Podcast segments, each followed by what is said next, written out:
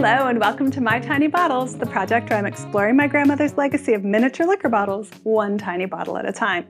We are here for another unboxing video, which is, of course, my favorite part, and I hope yours too. Uh, so I have the box of fun.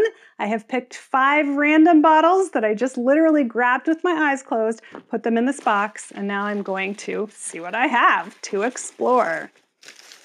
Okay, paper wrapped heavy, maybe made of glass. That's always a good sign. Oh, interesting. Okay, so this is an ouzo. So I've opened up one other ouzo before from Boutari. This one is Metaxa. So that's like a much better known ouzo brand. Uh, should be pretty easy to research. Even though this is a glass bottle, it's half empty already. It's also got some tape on top, so I think the label must have started falling off, actually on the bottom too. The label must have started falling off and my grandmother probably taped it back together. Nice job, Grandma. I'd be really sad if it was lost, right? No label, I would have nothing to go on. All right, so Metaxa Ouzo. Another glass bottle. Oh, imported from Poland. All right, gonna get out the magnifying glass for this one. Polish cherry something from Wisniak. 40 proof is like written on practically, and 50 ml. It's got this really cool looking horse on the front, guy on a horse, $1.25, tax stamps at the top, so should be able to find out some things about dating on this. So Polish cherry something or other. All right. Can't be any worse than other cherry things I've tasted for my tiny bottles. and this one is Noblesse, Noblesse, Noblesse, a Canadian whiskey. Let's see, bottled in bond. I'm still trying to figure out exactly what that means in the Canadian whiskey context. It's not as clear as in the US. Uh, 10 years old and uh, Montreal, Canada. So we've got a tax label on this one too, which I think actually might be a Canadian tax label, but only half of it. So see what I can find out. That's three, aiming for five. So let's grab this, which is a twofer.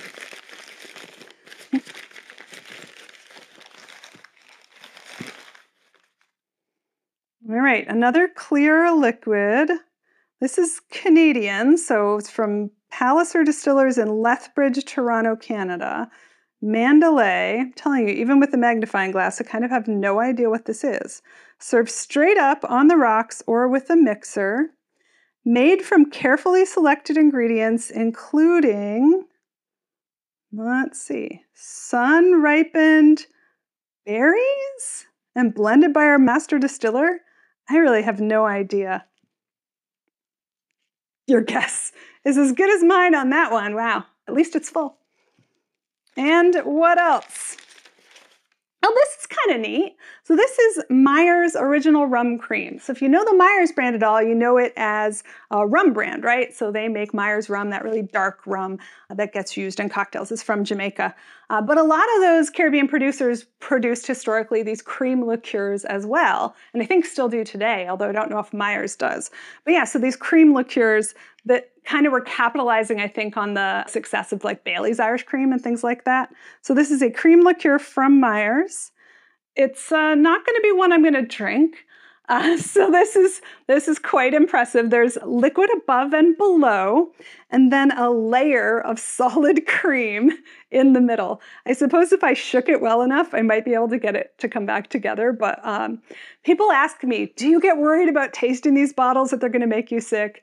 only ones like this. The other ones, eh, not too worried about those. But yeah, cream that's been in a bottle for 40 years, not my jam. Well, thanks for joining me uh, as I unbox these. So I'm going to go research these new treasures. You should be sure to hit the subscribe button so when I have more to tell you about them, you are here to see them. Also, you can check out mytinybottles.com to find out about all the bottles that I've already unboxed and explored, and you can follow My Tiny Bottles on all your social media. Cheers!